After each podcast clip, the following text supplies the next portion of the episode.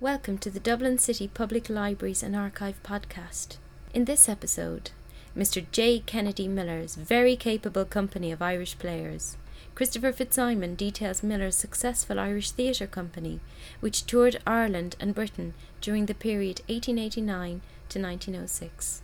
The 14th annual Sir John T. Gilbert commemorative lecture was recorded in front of a live audience at Dublin City Library and Archive, Pearse Street, on the 24th of January 2011.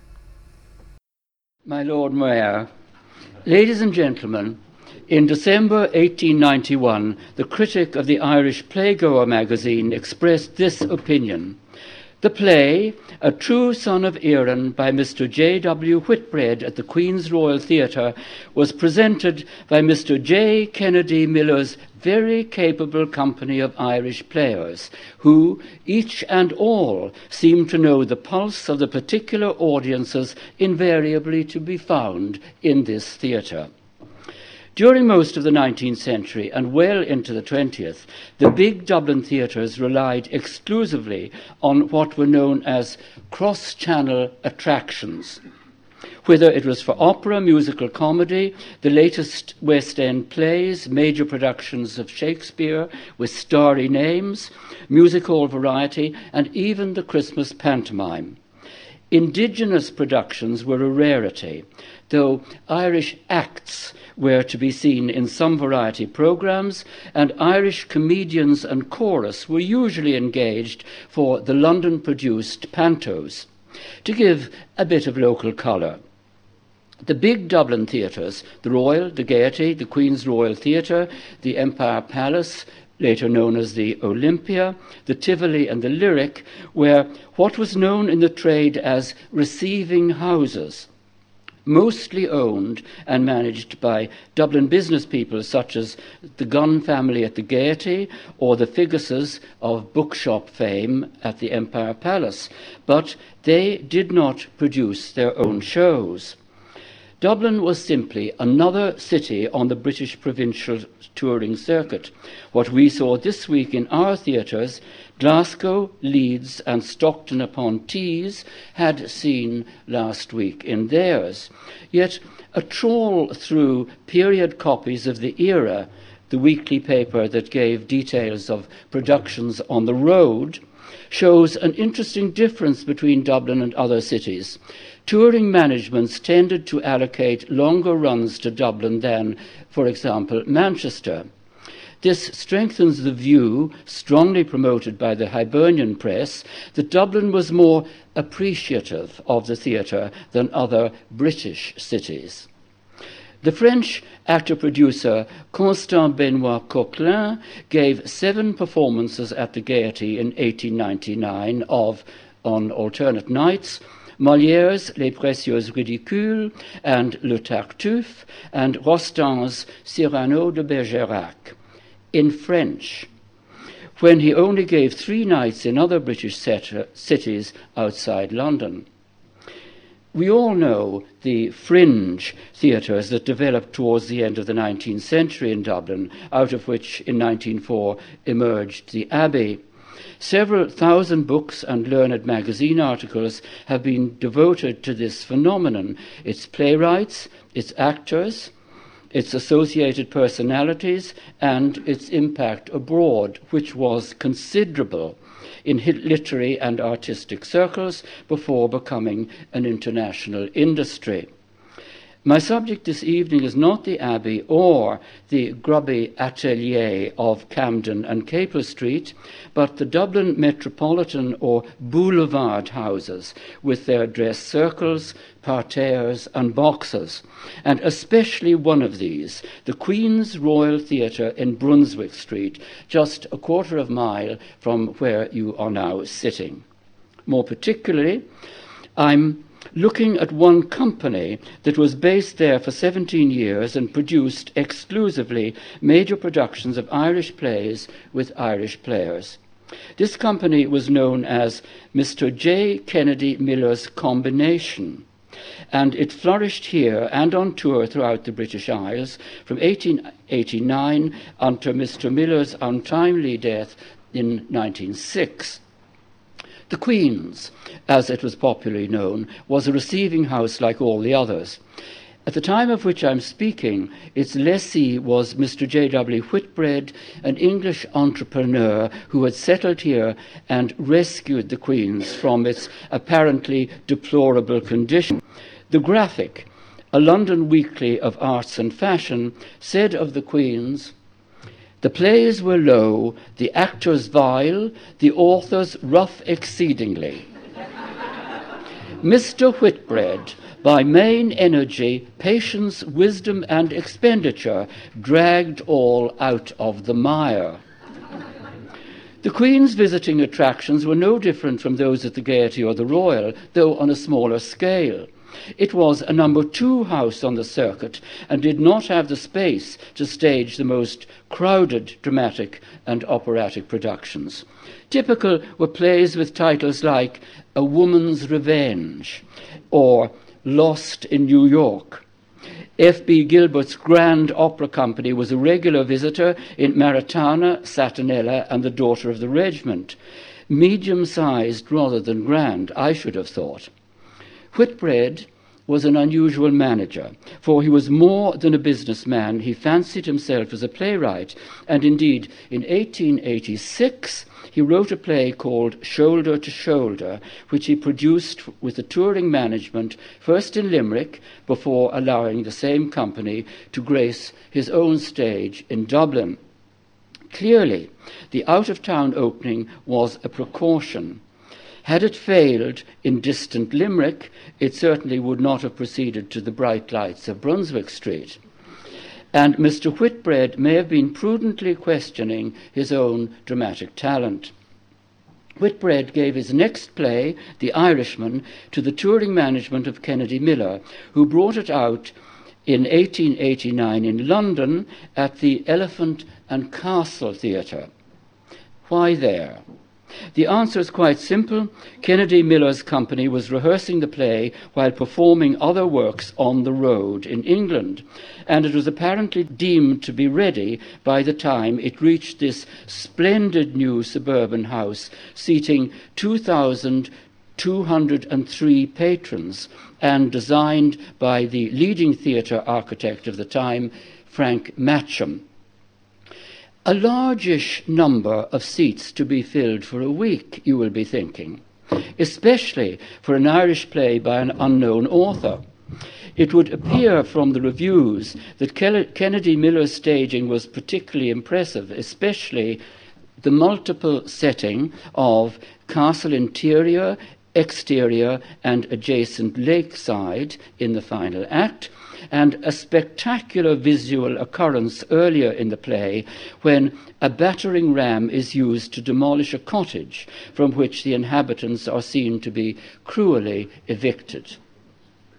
Who was this Kennedy Miller, who was to have such a fruitful 17 year career as a director of Irish plays? Well, he was a Scot who claimed Irish ancestry. His first name was actually Andrew, though he never used that professionally. His initial employment was as a bit part actor and assistant stage manager. There was nothing like drama school at that time. His apprenticeship was at the Grand Theatre, Glasgow.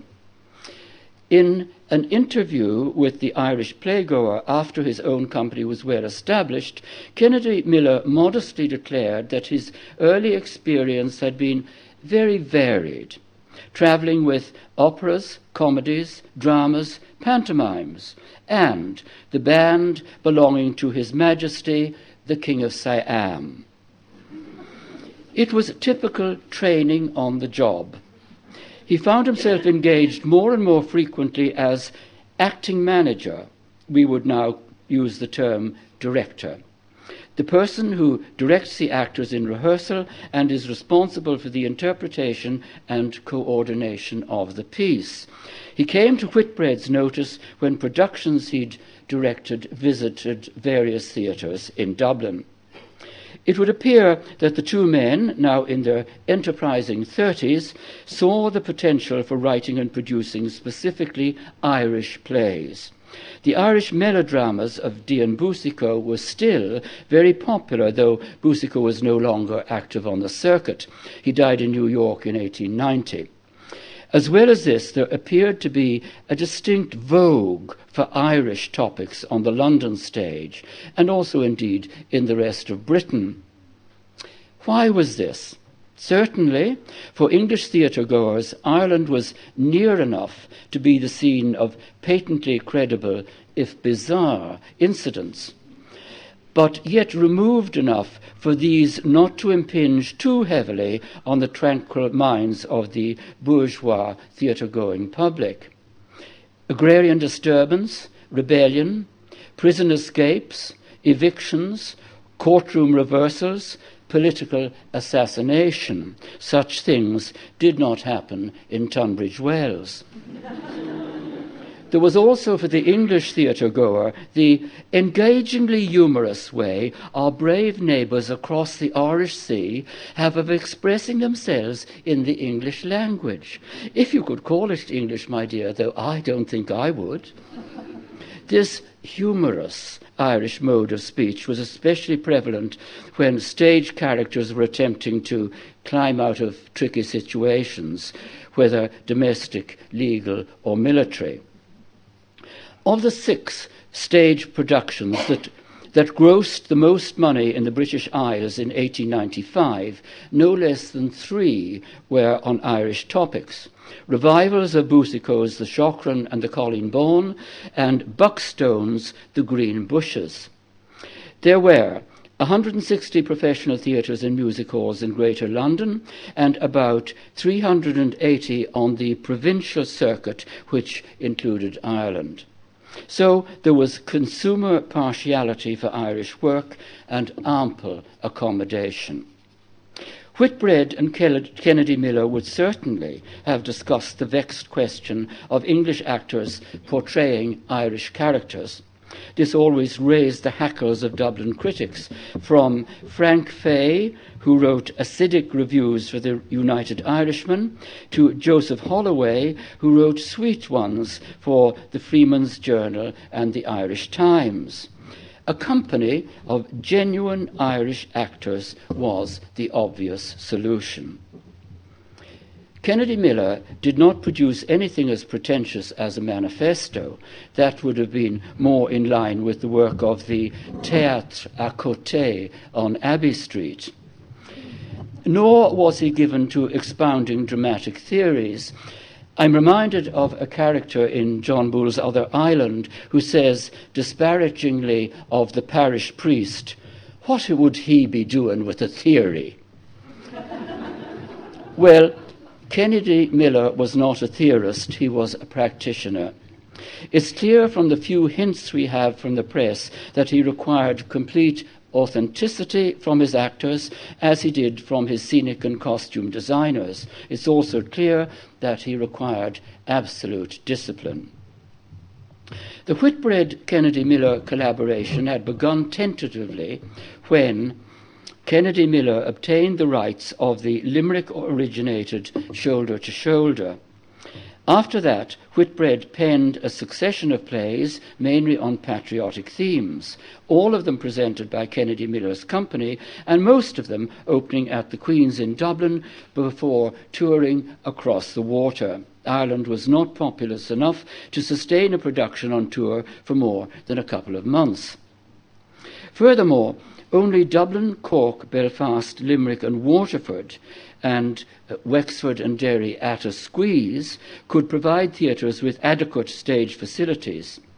These Kennedy Miller productions were patently not fit up shows, though one American scholar has recently and ignorantly described them as such. The fit up companies played in their own booths or in parish halls, and latterly in provincial cinemas. Companies like Kennedy Miller's required an orchestra pit, a spacious stage, and most of all, flying facilities for the elaborate scenic effects. Some theatre historians have been confused by the arrangement between J. Kennedy Miller and J. W. Whitbread Because most of Whitbread's plays were seen in Dublin in his own theatre, it's been erroneously uh, assumed that he directed them himself, but there is in fact a clear distinction between the house and the performing company. The Queen's received Kennedy Miller's company. It just so happened that his company contained in its repertoire an increasing number of plays by Whitbread, the manager of the Queen's. Later, certainly, there was a fusion of talents when in 1899 Kennedy Miller became Whitbread's deputy and took up residence in Dublin, but there was no alteration in his company touring independently in Ireland and Britain for the greater part of the year. Now, the notion of touring exclusively English plays in England, Scotland, and Wales worked very well. Kennedy Miller mounted new productions of Boucicault's The Colleen Bawn, Arrah-na-Pogue, and The Shaughraun, Buckstone's The Green Bushes, Travers' Kathleen Mavourneen, Falconer's Peep o' Day, and Tyrone Power's Born to Good Luck.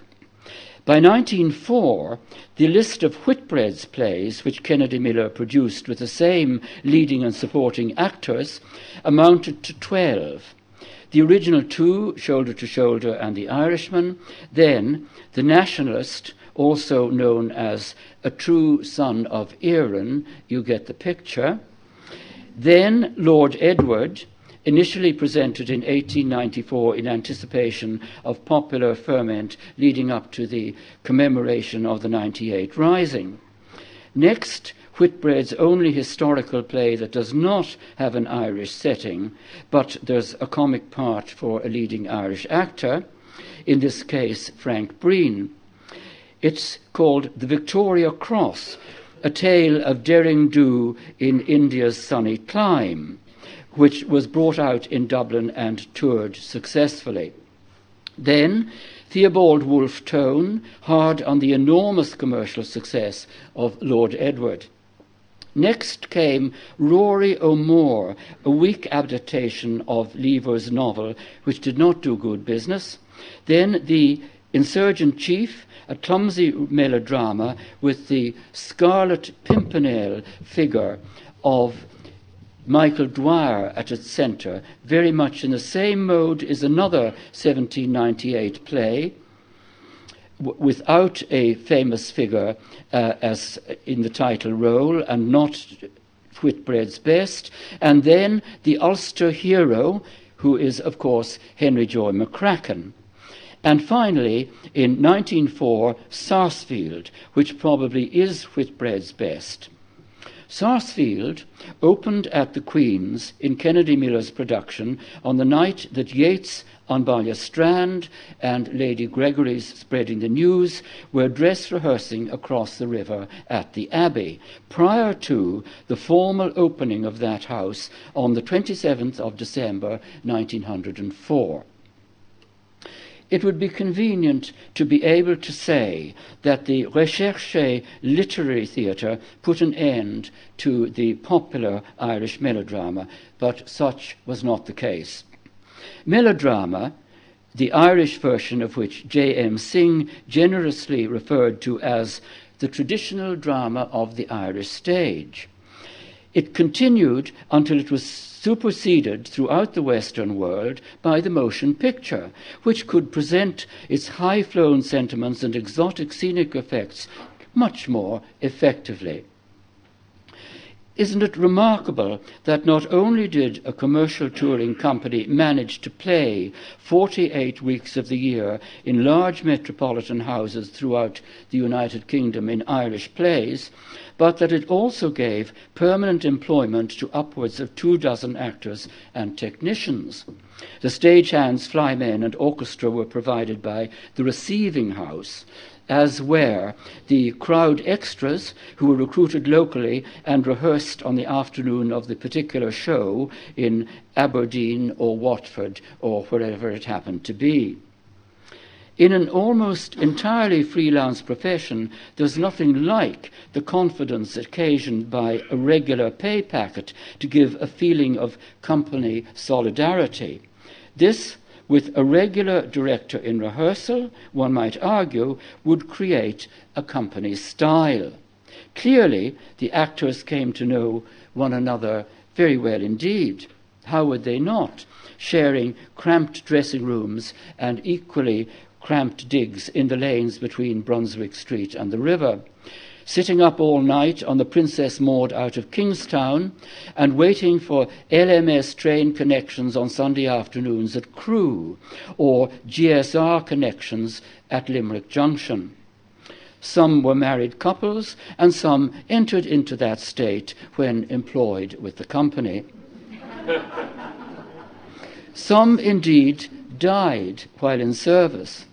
Certainly, one gathers from the reviews that there was an ensemble rather than an ad hoc feeling, more like what you'd expect to find in the D'Oyly Carte Opera Company or in Henry Irving's celebrated troupe of Shakespearean players. After all, like the D'Oyly Carte and Irving productions, Kennedy Miller had a particular product packaged in a particular way what was this Irish melodrama, and was it very different from any other? Well, at the time I'm speaking of, melodramatic was not used as a term of disparagement for cheap sensational effects. Later, in the theatre and cinema, it did come to be synonymous with plays or films of excessively dramatic content containing exaggerated episodes of horror, violence, or domestic strife. I suppose the term originally meant just what it suggests music drama. With music drama, with music as background to the spoken passages or separating incidents or emphasizing mood, the violins, the brass, the timps, depending on the emotional pitch of the scene. In true melodrama, everything is larger than life, and in this, these productions, assisted by the musical background. Kennedy Miller was adept at contriving for example, the action packed and sentimental finale, as we read from reviews of his productions, rendering them credible to the theatre audience in the heightened atmosphere created. At the close of Whitbread's patriotic play Theobald Wolfe Tone, our hero is about to embark from Brest for Bantry Bay in charge of a vast French fleet and army. The final words in the script take place in the camp where Tone has caught up with two spies, Rafferty and Turner, who are in the pay of the English government and are intent on betraying him and his expedition. Betraying because they are Irish. Both spies die dishonorably in the final scene, though Tone generously pleads for their lives. For are they not my countrymen. Turner blames Rafferty for their capture and shoots him, while a French firing squad swiftly disposes of Turner. Wolfe Tone remarks, So perish all traitors. and that is the end of the play as we read it in manuscript, but not as Kennedy Miller directed it.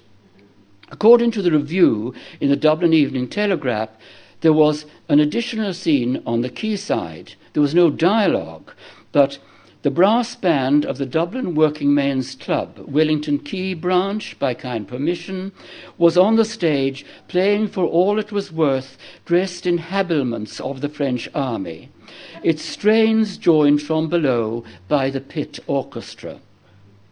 Mr. Alfred Adams, as Wolfe Tone, mounted the gangway of his vessel amid the waving of nautical banners and the firing off of muskets, shortly to be joined by none other than the Emperor Napoleon and his charming wife Josephine. Vive la France! Vive l'Irlande! Vive la liberté! Cried the crowd. so the painted ship cast off to cheers without even the slightest hint of what, what might be in store at Bantry. Bantry is not in the play.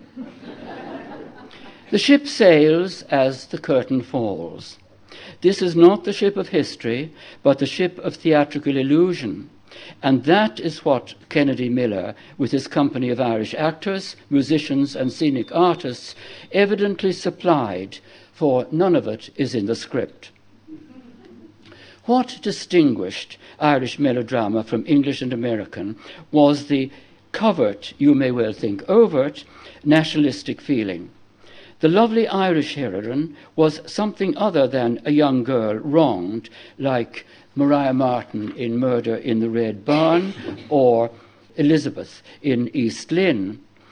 She, the Irish heroine, was the very embodiment of Ireland, a kind of Aisling Geall, except that in these plays she was usually quite witty.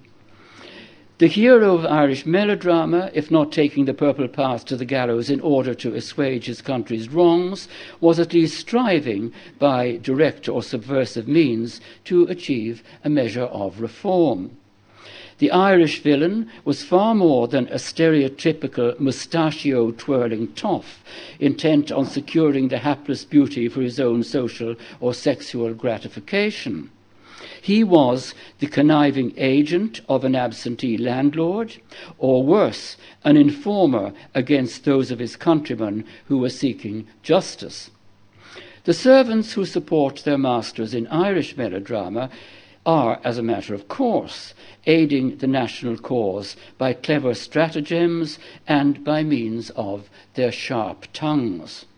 Their use of language is far more allusive and colourful than that of any rustics I've yet come across in American or English melodrama.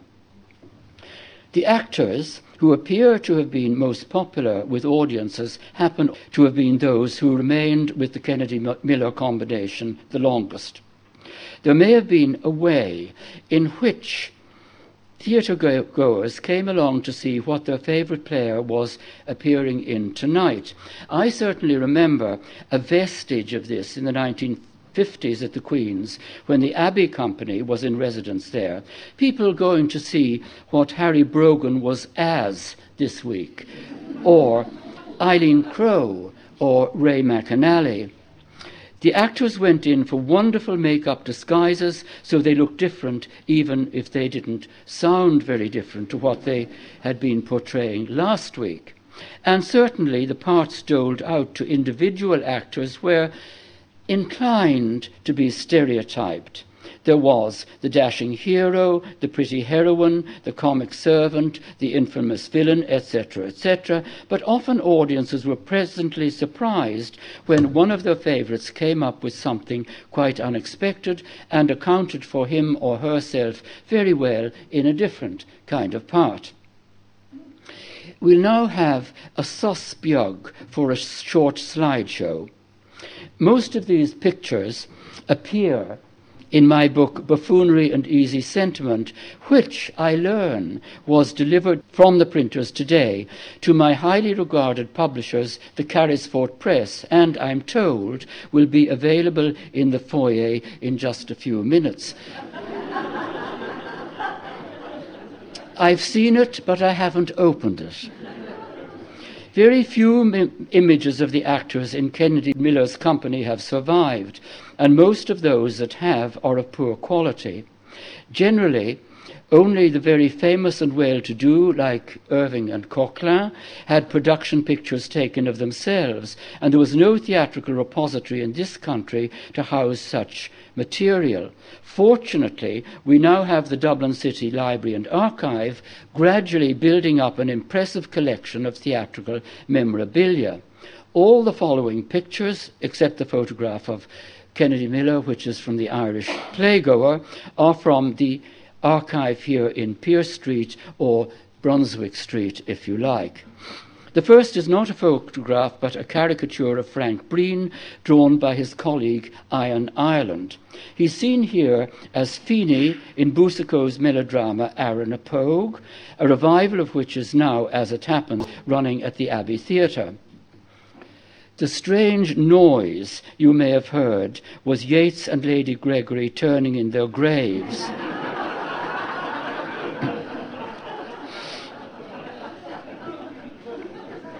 At this class of buffoonery taking place in their theatre. Frank Breen was from County Down. He played in many stock companies all over the British Isles before joining Kennedy Miller, where he was in revivals of Tyrone Power's comedy Born to Good Luck, and he created the parts of Flynn in The Nationalist, Rafferty the Spy in Wolfe Tone, Branderburn in The Insurgent Chief, and Niblock in The Ulster Hero. The Evening Herald said that Breen was the most interesting villain on the Irish stage. Another reporter drew attention to the fact that Breen seemed to enjoy the hisses and catcalls as tributes to his talent. Comments of this kind emphasize how much these melodramas were considered to be entertainments. The villain's present was relished.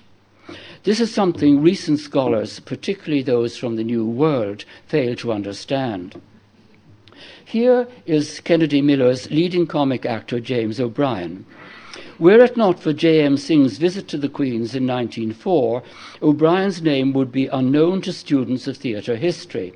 Singh wrote in a magazine article that some recent performances of the Shaughraun, as they were played the other day by Mr. Kennedy Miller's company, had a breadth of native humour that is now rare on the stage. Mr. James O'Brien, especially, put a genuine richness into his voice. And in listening to him, one felt how much the modern stage has lost in substituting impersonal wit for personal humour. Synge used the term comedian in the French manner, meaning actors, les comédiens. One senses that Synge would have liked O'Brien to be cast in the Well of the Saints across the river, but of course that was an impossibility.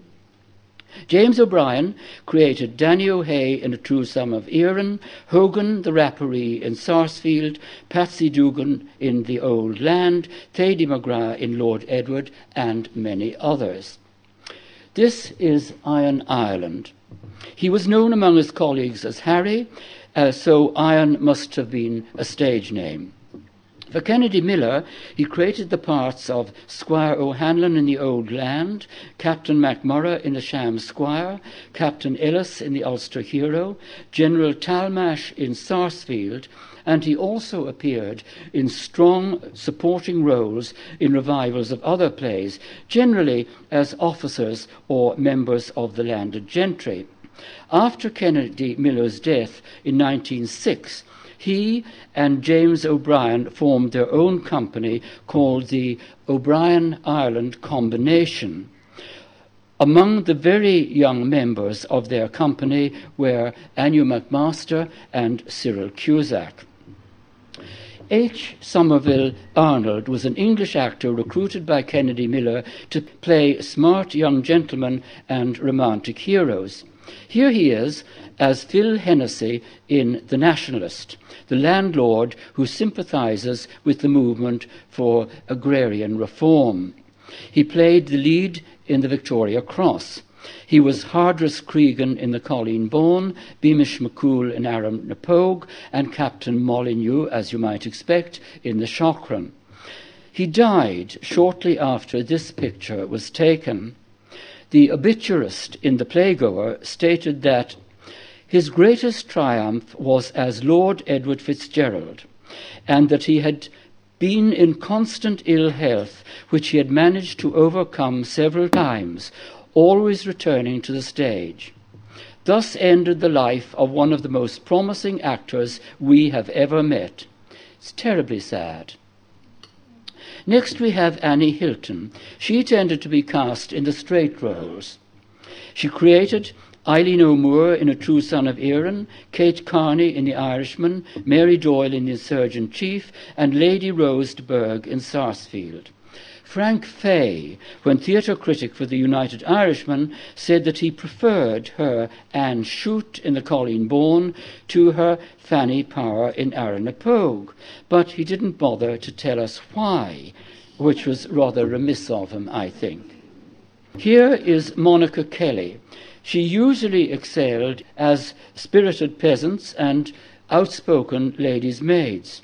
She created Kitty Malone in Lord Edward, Peggy Ryan in Wolfe Tone, and Eily Blake in Sarsfield, and several other vivacious servant parts, so similar one wonders how she managed not to confuse the lines.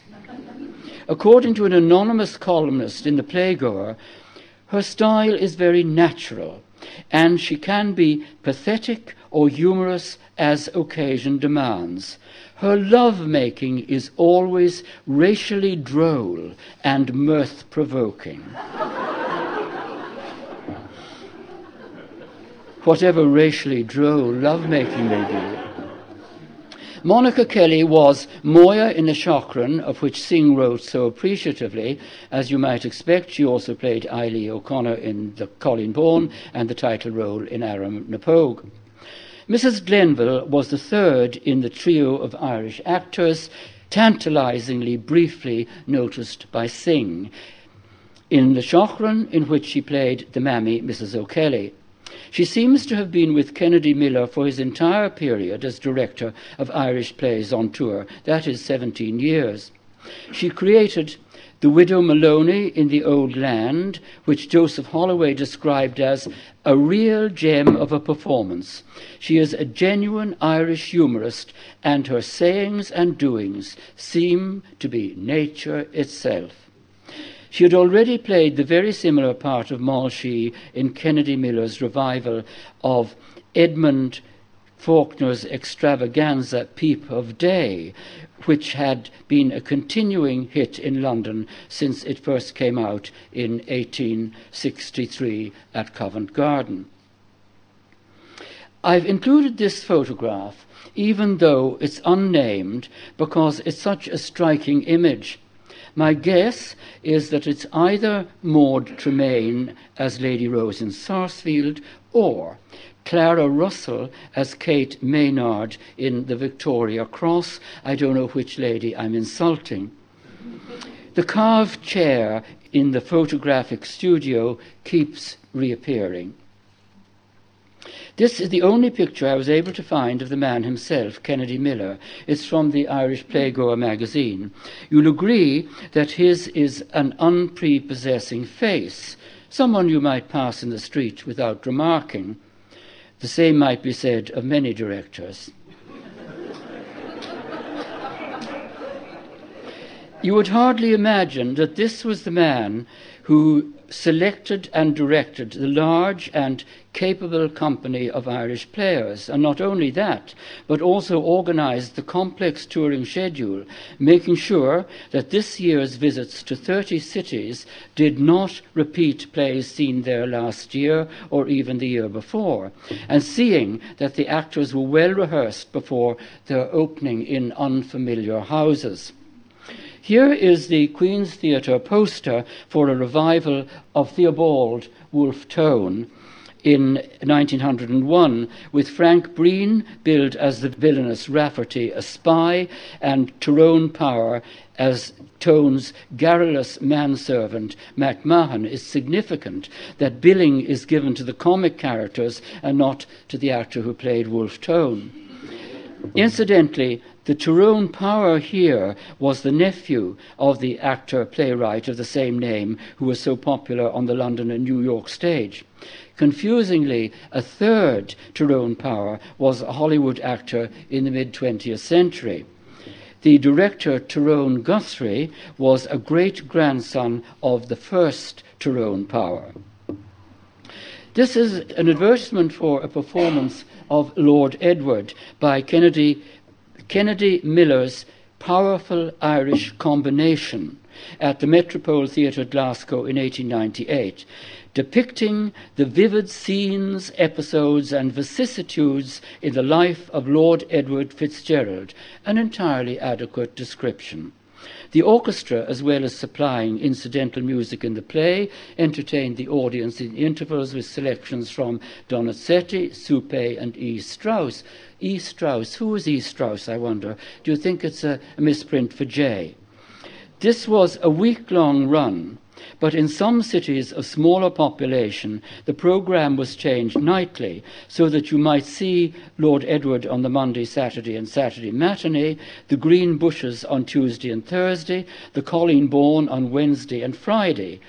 You can imagine the amount of effort needed to alternate the stage settings and to travel them. Leading players were allowed an annual benefit performance in a favourite role, from which the profits went entirely to that performer. Kennedy Miller was not an actor, so he did not appear on, in his benefit, which was made up of a play supplied by members of his own company. And as his name became more and more celebrated in the profession, actors, singers, and musicians from companies in town that week gave their services in a kind of enormous variety show. In this one, on February the 3rd, 1903, his own players gave the main item, Tyrone Power I's Sheridanesque Born to Good Luck.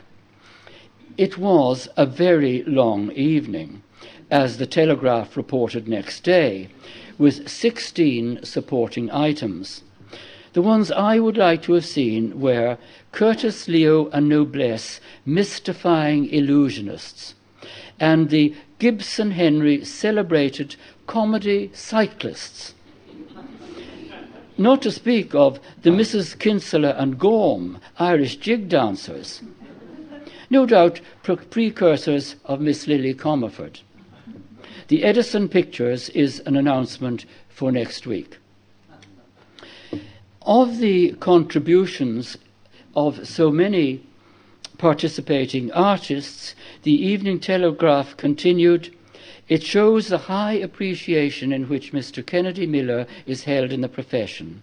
Mr. Miller has been willing at all times to give the benefit of his time, labour, and experience gratuitously to those anxious to serve laudable, charitable, and popular objects in this city.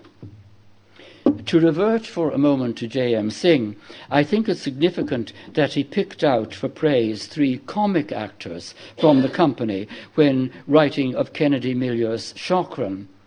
Judging from other reviews, the preponderance of actors in the company who possessed a highly developed sense of comedy is very striking. I think it's not at all far fetched to suggest that in melodrama, where the actors constantly address the audience, even where necessary, surreptitiously gesturing their feelings about other characters or about the situation itself, a sense of comic irony about the very nature of the play is manifest and an actor's ability to convey their subliminal thoughts without upsetting the balance of credibility would have been a godsend. Nor, I think, is it far fetched to add, incidentally, that all the truly great Irish actors of the 20th century possessed this inner sense of the comic. Barry Fitzgerald, F.J. McCormick, Maureen Delaney, Mary Keane, Cyril Cusack, Donal McCann. Yes, they certainly excelled in many grave and unsmiling roles, but an underlying sense of fun, wicked fun at times, often lent a touching dimension. Frank Fay wrote in the United Irishman that Mr. Kennedy Miller's company is too good for Mr. Whitbread's pieces. This all too brief evaluation is fascinating. From it, we gather that Miller was responsible for achieving exactly what one of the chief jobs of a director surely is making the audience suppose that the weak play they are observing is something else. Through judicious casting, attractive design, striking choreography, variation of mood and pace, and sheer comprehension of stagecraft. But when the director has the advantage of a first class script, as in the Irish melodramas of Boucicault or in Power's outrageous farce Born to Good Luck, clearly Kennedy Miller's work moved into a higher plane. In 1905, Kennedy Miller was stated to be in failing health, and so he took a three month sea voyage on his doctor's recommendation. He died at his home, 1 Bel- Belvedere Avenue, North Circular Road, on March the 1st, 1906, only a week after his annual benefit presentation. He was buried in St. George's Cemetery, Drumcondra, when the chief mourners were Mrs. Kennedy Miller, his daughter Miss Kathleen Miller, and his friend the actor Mr. Dane Clark. There were representatives from the Queen's and Gaiety theatres. The impression is of a small attendance, and one wonders why. Certainly, he was a man who did not court publicity for himself. This can be seen from the posters, with the exception of those advertising his annual benefit, where the actors and author are generally given much greater prominence than the director. Certainly, J, or Andrew Kennedy Miller, soon joined the legions of the forgotten. This happens to theatre directors unless they've worked in film or have published influential books. Who, among today's jeunesse dorée of the theatre, knows anything of Hilton Edwards? And were it not for the great theatre in Minneapolis that is named after him, Tyrone Guthrie would hardly be remembered outside the profession.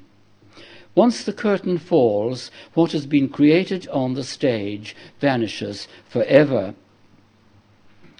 That is why it is a real honour for me to be given this opportunity by the Dublin City Library and Archives in the presence of the Lord Mayor of Dublin of recalling to mind the forgotten director and some of the forgotten actors who entertained my grandparents and your great grandparents.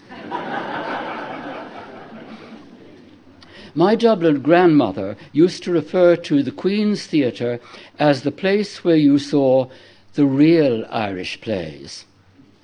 Thank you for your attention to the story of Mr. J. Kennedy Miller and his very capable company of Irish players.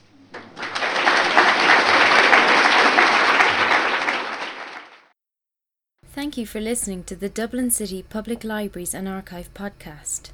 To hear more, please subscribe on iTunes or SoundCloud. You can also visit our website, dublincitypubliclibraries.ie, and follow us on Facebook and Twitter.